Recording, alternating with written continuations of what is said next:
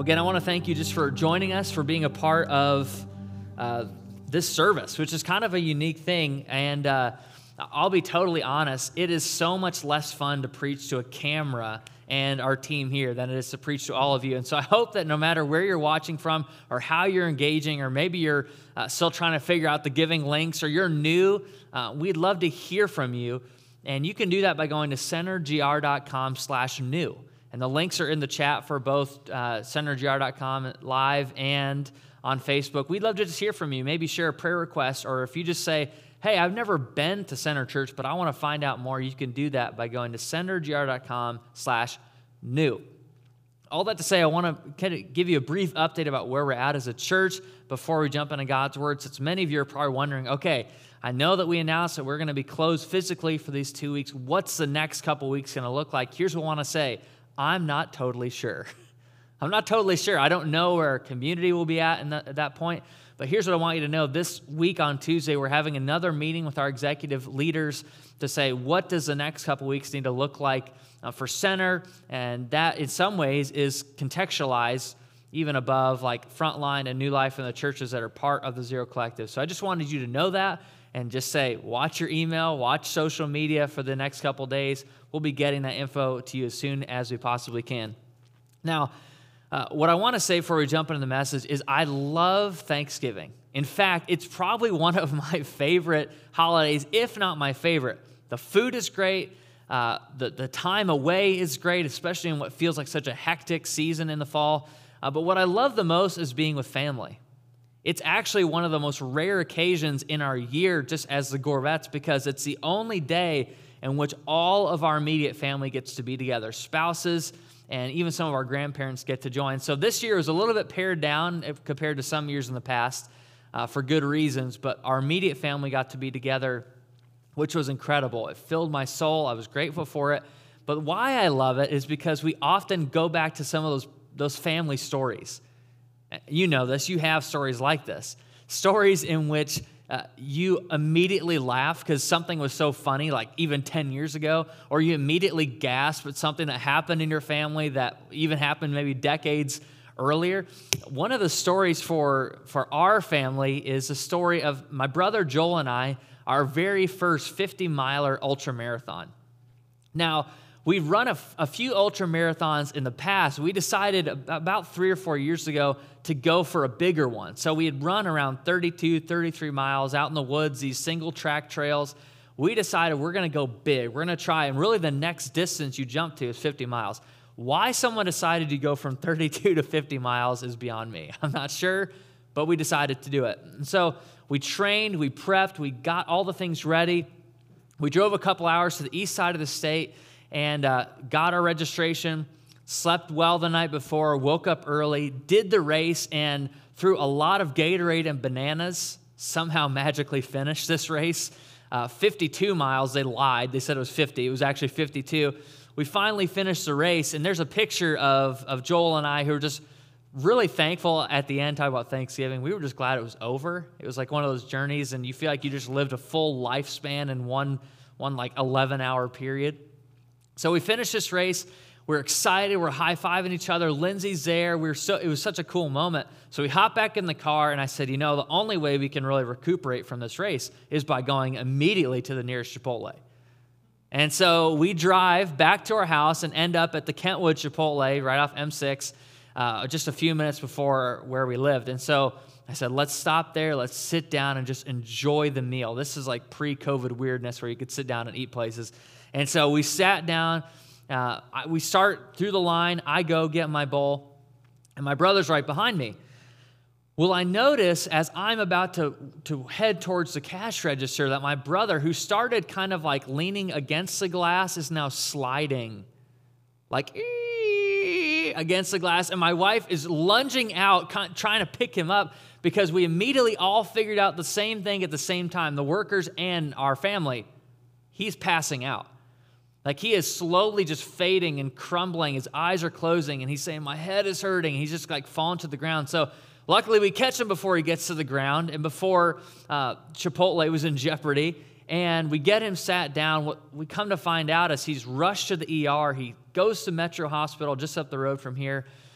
And they do some tests, and we're sitting there after having run 52 miles for 11 hours and driving two hours back home. It's like 11 o'clock at night, and basically the doctor says, you are crazy dehydrated and your body just went through some severe physical trauma that you weren't ready for.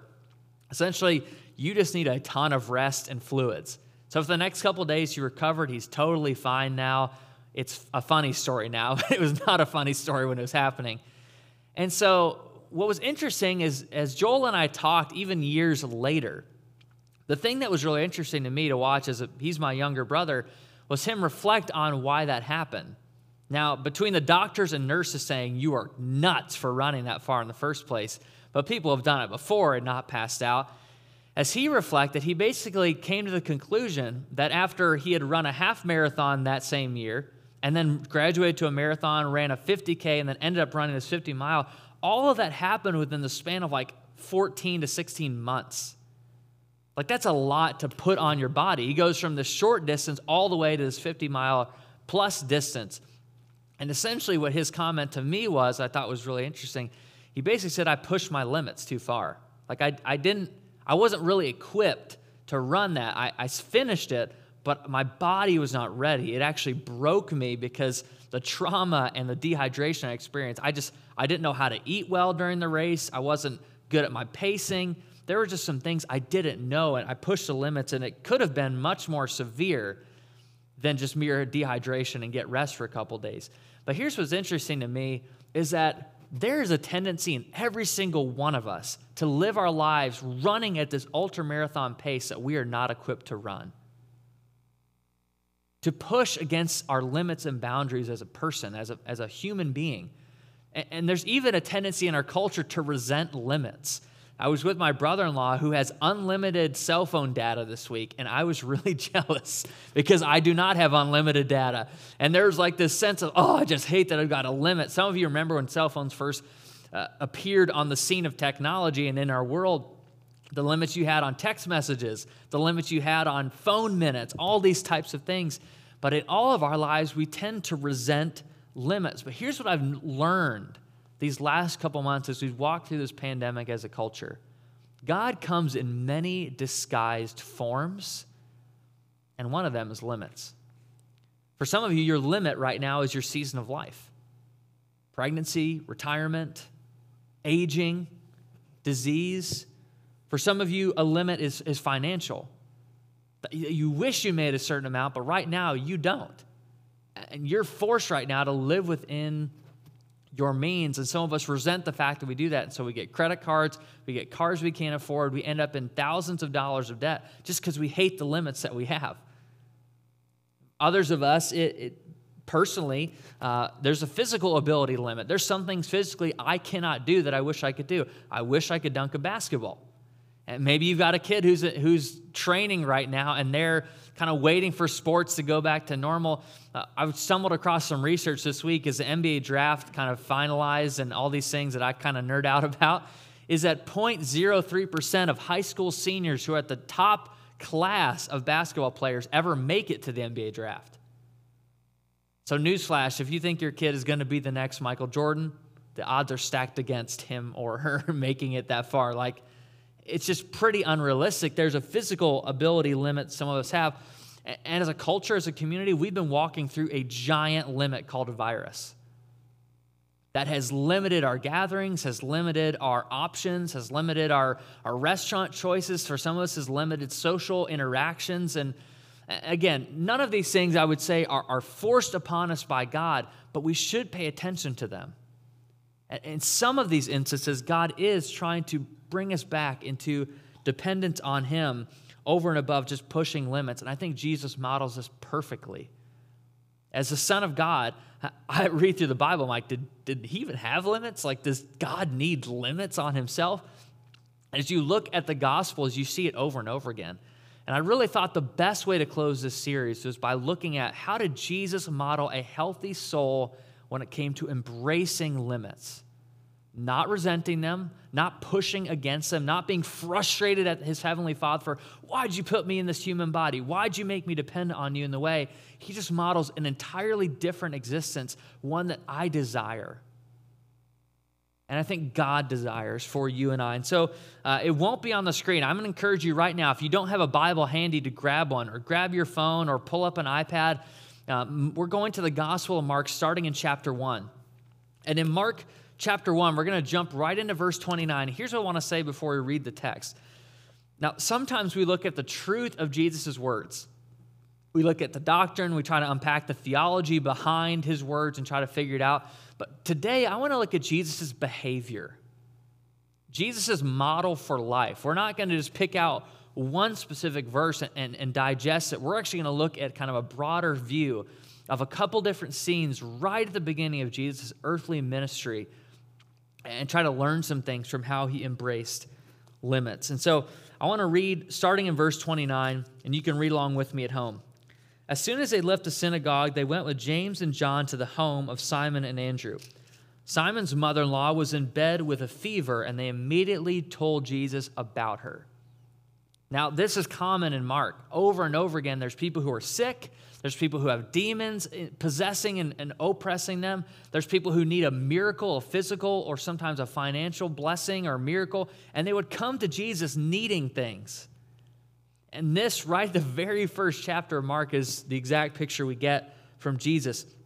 They immediately told Jesus about her, so he went to her. He took her hand and helped her up.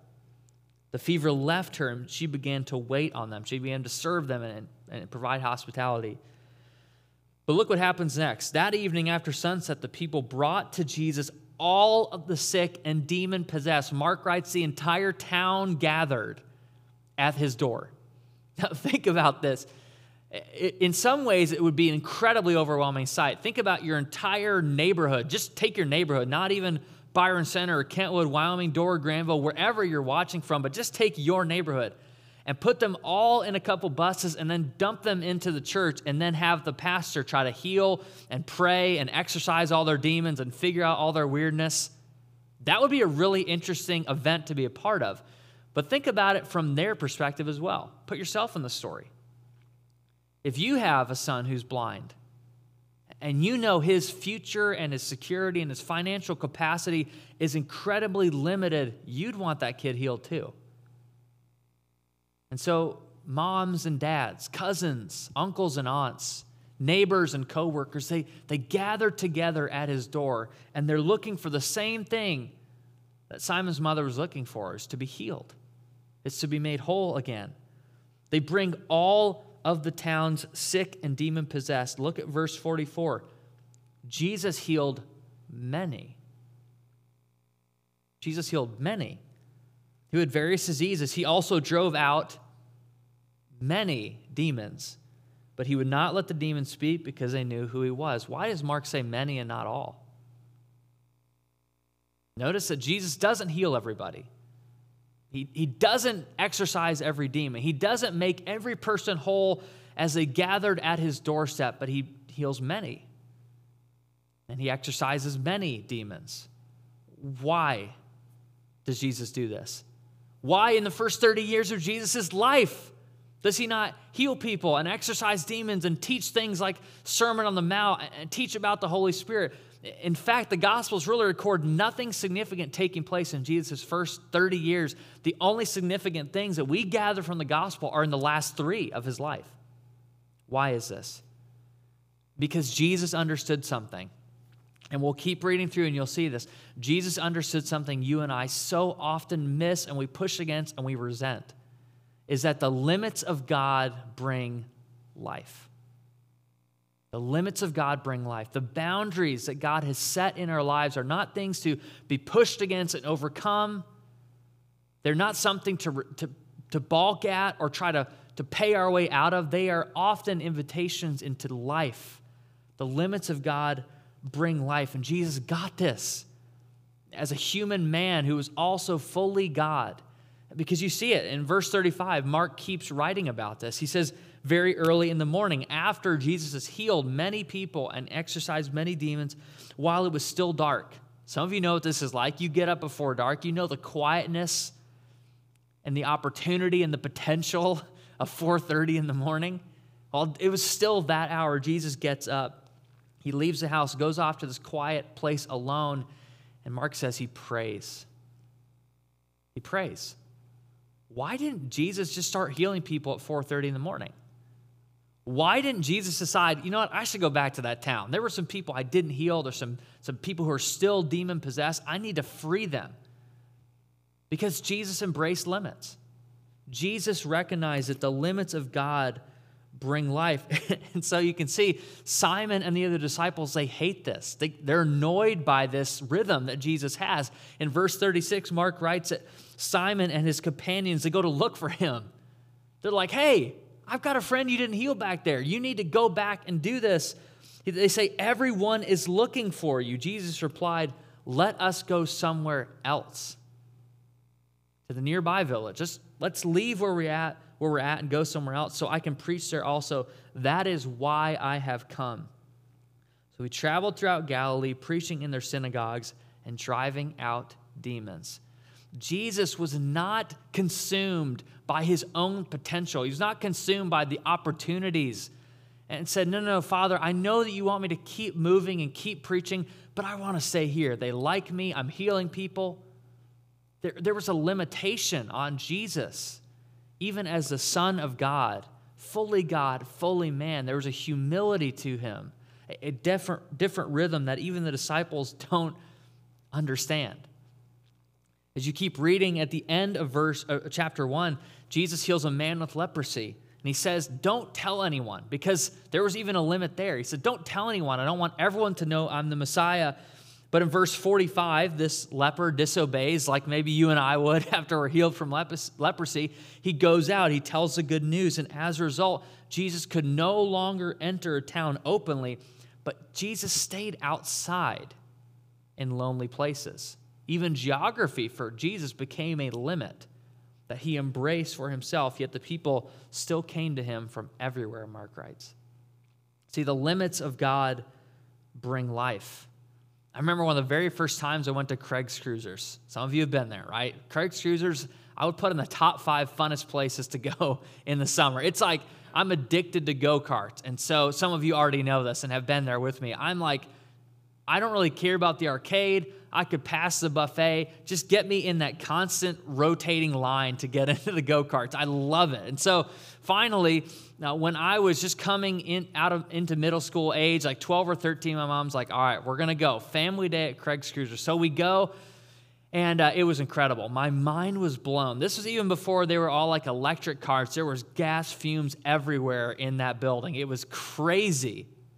So we get there uh, we finally go to the outdoor carts, which I would vote are better than the indoor. You can, you can uh, fight me in the comments if you want. As we go to the outdoor carts, we finally get in. I'm sitting in there, and just the rumble of the carts is like one of the best sounds in the world. So finally, we get ready to go. Three, two, one. They let you go. They pull back the, the barriers, and we took off. And only to find out that they don't go very fast. Like they look like they're going fast, but when you're in them, they were not going that fast until I saw a kid like three carts behind me that clearly had no limiter on his go kart back in the day. It was like this was a staff cart, maybe that somehow slipped into the line. This kid was flying, flooring it up and down, and I was like, I want to be that guy. I don't. Have, I've got this crazy limiter on this go kart right now, and it's frustrating. Well, eventually, we were all laughing at said 13 year old kid with buck teeth because he eventually bumps into the wall and starts a massive pile up wreck right in front of me. What's funny about that is that up until that moment, I wanted to be that kid because he had no limits. But what ended up happening was he was incredibly dangerous to the moms and dads in the big fat double carts, to the kids like me who just wanted to drive like a NASCAR racer, to, to everyone in between. He actually became like a danger to them because his cart had no limits. That's what happens to us. When we resent and push against the God given boundaries that are within our lives, that are often blessings from God that we think are, are, harmful, or we push against, or we're mad about, we often can do damage not only to ourselves, but to those around us. And I see this as a pastor all the time. I've watched in specific areas of life people just like you and just like me ruin their lives miss out on God's best only because they, they fail to embrace their God given limits and live within the boundaries God has set up. I see this in three ways. I just want to give them to you. Real quick, three pr- incredibly practical areas I see this play out. Number one is finances. When we live outside of the limits God has created in our lives, we ruin ourselves financially. Not only do we get into debt, not only do we fear our possessions getting broken or lost or tainted because we don't actually own them, not only do we get stressed out and worried at the end of the month when we've spent much more than we brought in, but there's a spiritual component to that as well. Some of you have yet to experience what it means to be generous because you fail to live within your limits. It's just not possible for you. You, you can't even think about it. It's like, I'd love to be a generous person, but I just don't know how I would even get there. Proverbs over and over again reminds that riches, one, Proverbs 23, 4 and 5 talks about riches basically as, as you try to grab them, fly off like a bird in the air. They take up wings like an eagle. When you're chasing wealth and chasing possessions, chasing status when it comes to finances, often, often, you will miss out on God's best for you because the limits of God bring life. Some, some of you in this pandemic have experienced extra margin. There was a vacation that was canceled. You're not traveling with your kids' sports teams anymore. There's just certain limits that have actually been placed on you, and you've probably been frustrated at them. But on the backside, there may be more margin financially. Let that be an invitation to you as a reminder this is how God has intended you and I to live when it comes to our finances. The limits of God bring life. A healthy soul embraces these limits. I see this in relationships. Two specific groups of people. I see this with parents and their children ceasing to embrace the limits that God has placed on your kid as maybe not a basketball star, uh, maybe not the next Wayne Gretzky, eh, and it causes relational tension. I think about as a parent the limits that sometimes it's like, I wish I could do this. I remember when I was single, or I remember when I didn't have kids, or I remember, or if I could only get to that place of an empty nest, well, then I would have kind of the freedom that God wants me to have. And, and a failure to, to embrace the limits God has placed on your life right now and just embrace and, and enjoy them. To realize this is a season of life I'm not going to get back. And others of you, I see this play out when it comes to romantic relationships. Now, you may be watching and you've been married for a long time you may be watching and you used to be married. You may be watching and you really, really want to be married. You may be watching and you know that God has called you to a life of singleness. And you just know that that's your lane, that's your, that's your environment that God has called you into, and you just know that that's the right thing. Regardless, I see this play out in romantic relationships all the time. What's really, really sobering to me is seeing people that live without limits in their relationships romantically. Now, whether that's sexually or whether that's just availability or accessibility or online, and they end up hurting for decades after simply because they didn't embrace the limits, simply because they didn't put up guardrails and boundaries that God has designed for us to live within, even when it comes to our romantic relationships. I remember. Uh, one of the first times driving through rural Canada, where Lindsay and I went to, to college, we were driving through, and I kind of looked on the side of the road, and sometimes in like urban areas you'll have like the big concrete walls like sound barriers and protection for the neighborhoods around. Uh, but here in this rural part of canada it was actually just massive fencing. And they had these kind of unique doors that were shaped like this in which you could get inside the fenced area but you couldn't get back out. And i thought this was really weird. Maybe you're thinking this is really really weird but maybe you've been to a place like this finally, I asked somebody who was native to the area, I was like, what are these things? And they said, oh, they're moose fences. They're moose fences. Like the moose tend to, to figure out how to get out of these zones, but we want to make sure they get back in because if you hit a moose, it's not like hitting a deer. And we had friends who lost family members and lost close friends because they hit a moose. It was incredibly fatal. And so these moose fences were not just good for the moose and protecting the native wildlife, they were lifesavers for the people on these highways. Without the fence, without the limit, without the boundary, there would be havoc not only wreaked on the moose himself or herself, but on the people in the car. And when you and I live without limits in our relationships, we do damage not only to ourselves, but to the people around us. Third area is soul care. Just fancy word for, for knowing ourselves and embracing the limits and, and taking care of our interior life. So much of us are focused, so many of our lives get focused on what we're eating and how often we go to the gym and the clothes we buy and the cars we drive, which are all external. But if we neglect the internal, the interior parts of us, often we, we erode from the inside out. And so soul care is an area that we need to embrace limits. Uh, the perfect way to illustrate this is through my friend Pete. Some of you know Pete. Pete has served at our church for over a decade and largely has been kind of the setup teardown commando. Like, he is the guy who, for many, many years, just pulled these environments that we have together and got up early or stayed up late to do it. And so, not only am I grateful for it, but I've gotten to know him through that. One of the most interesting things for me was sitting across the table from Pete uh, about a year ago now, and him having to say, you know what, I've really got to step away from setting up a now. I've got some major physical challenges. And it was a huge move on Pete's part of self awareness to say, I'd rather care for my soul and my marriage than just keep doing this. I- have embraced a, lim- a limitation.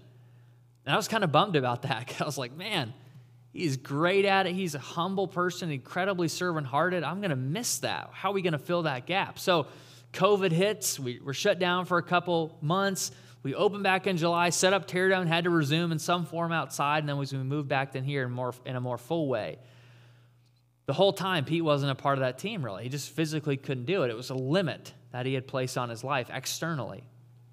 And so we started to have the conversations about the building, and I'm sitting there thinking, man, it would be great if I knew someone who had a construction background, works in construction now, has a ton of accounts and clientele that, that work in the industries that we're going to need to renovate this space, and has a love for God, a heart for lost people, is inviting people to our church actively. I wish I knew somebody like that. Then I sat there and thought, that's exactly who, that's Pete. Like, that's who I'm thinking of.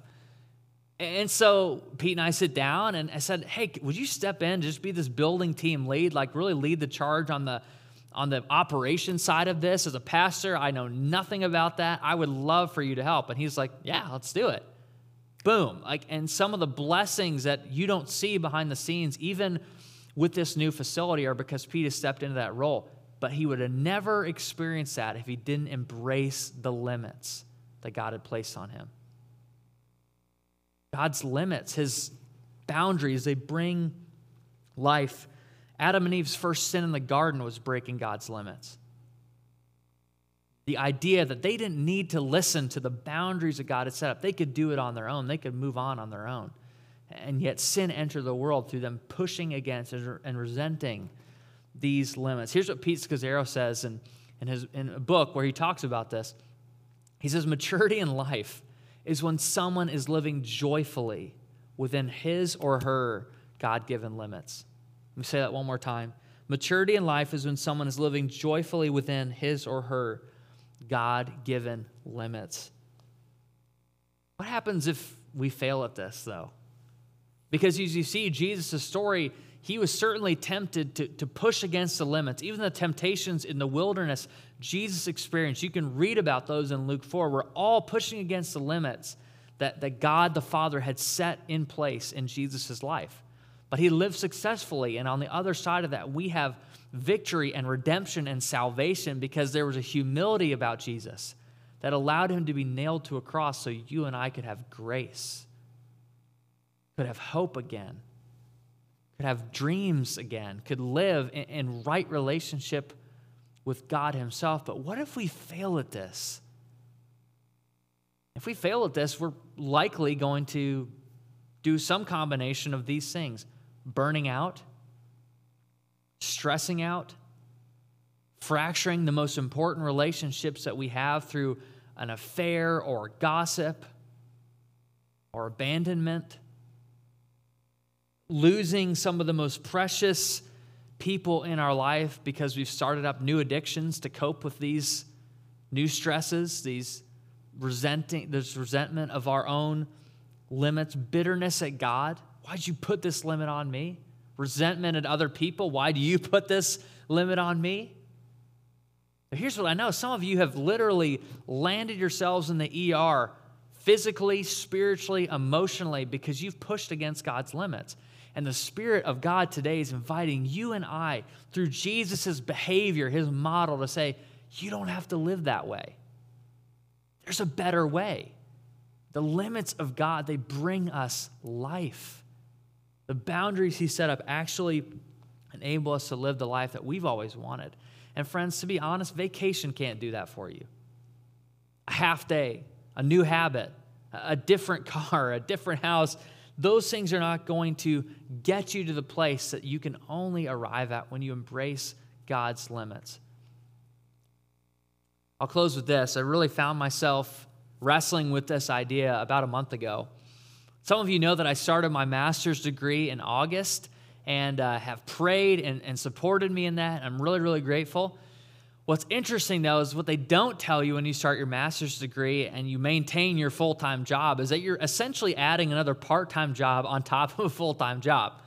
So, a full time job working 45, 50 hours a week, but then you add 10 to 15 hours of papers and discussions and Zoom calls and all these things that are involved in starting a master's degree. And I was sitting there. Uh, just on my way to a meeting, actually. I was driving to a meeting about a month ago, and I started to get really sweaty, which is a sign for me that I'm really stressed or nervous about something. It's a, it's a, it's an indicator, like just like an empty light on your on your car shows you you need gas. That's kind of an indicator for me. I started to get really worried.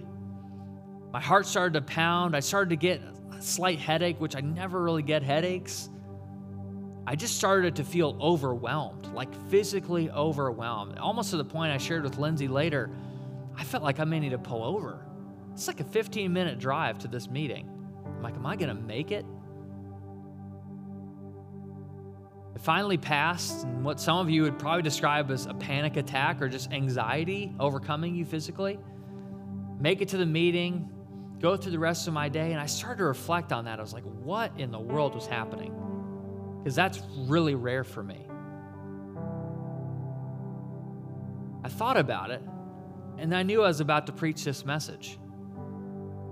I was reminded that even for myself, there are some things I've got to say no to so I can say yes to the most important things God has placed in my life, including school, including leading here at Center, including my marriage, including being there for my family, there are limits that I was pushing against, and God was trying to get my attention to say, You were not built to do it all, to live at, at five, 6,000 RPMs all of the time. There are seasons where you push, but you need to be willing, John, to embrace my limits, to live within the boundaries I've created for you. And so my calendar had to change. There were some things I, I wanted to say yes to that I have had to say no to because I, I'm starting to believe and to learn personally for myself, and I get it wrong a lot of the times that the limits of God bring life. So, where are you today? Living without limits. Where's God inviting you to, to rest or to reprioritize or to say no so that you can say yes to the best things He has for you, to time with Him, to a life full of freedom, to a life of dependence, to financial security and freedom that comes from living within your means, to relationships that are healthy and whole, to a soul that's right with God and, and is self aware. How does the Spirit want to guide you to a life like that? What I want to do is pray for you, then we're going to sing the song that we sang right before I got up here as a reminder of God's faithfulness, a reminder that even if we can't see everything, even if we have these physical limitations as finite beings, that God is still working and still faithful and actually is moving through it. So, would you pray with me? God, I thank you that you are moving. I thank you that you are faithful. Selfishly, I thank you that even though I don't know what Christmas is going to look like, that you are in the details, you are in the behind the scenes work of, of restoring not only our world, but our own lives, our families, our community, our church to you. And God, I pray that you'd help us in areas where we push against your limits, where we resent the fact that we're getting older, that we're getting sicker, that we're financially not where we want to be, that relationally that we're not there yet. That you'd remind us just to embrace limits, to humble ourselves under your presence and under your hand and just say, God, I'm not enough. I am much weaker than I admit. I'm much more frail than I'd like to imagine, and yet you are more faithful and hope filled and gracious and strong than I could have ever dreamed. So we thank you for your limits. We thank you for these small invitations every single day to trust you more, to humble ourselves more, and to depend on you in a fresh and a more surrendered way. We love you, and it's in your name we pray. Amen. Amen. Hey, selfishly, I know this is the kind of time where you maybe check out or you move on to something else. I want to encourage you to stick around, to engage in this moment, to not let God's voice and spirit pass without meeting with Him again and, and letting Him speak to you. So let's sing, let's worship this God together.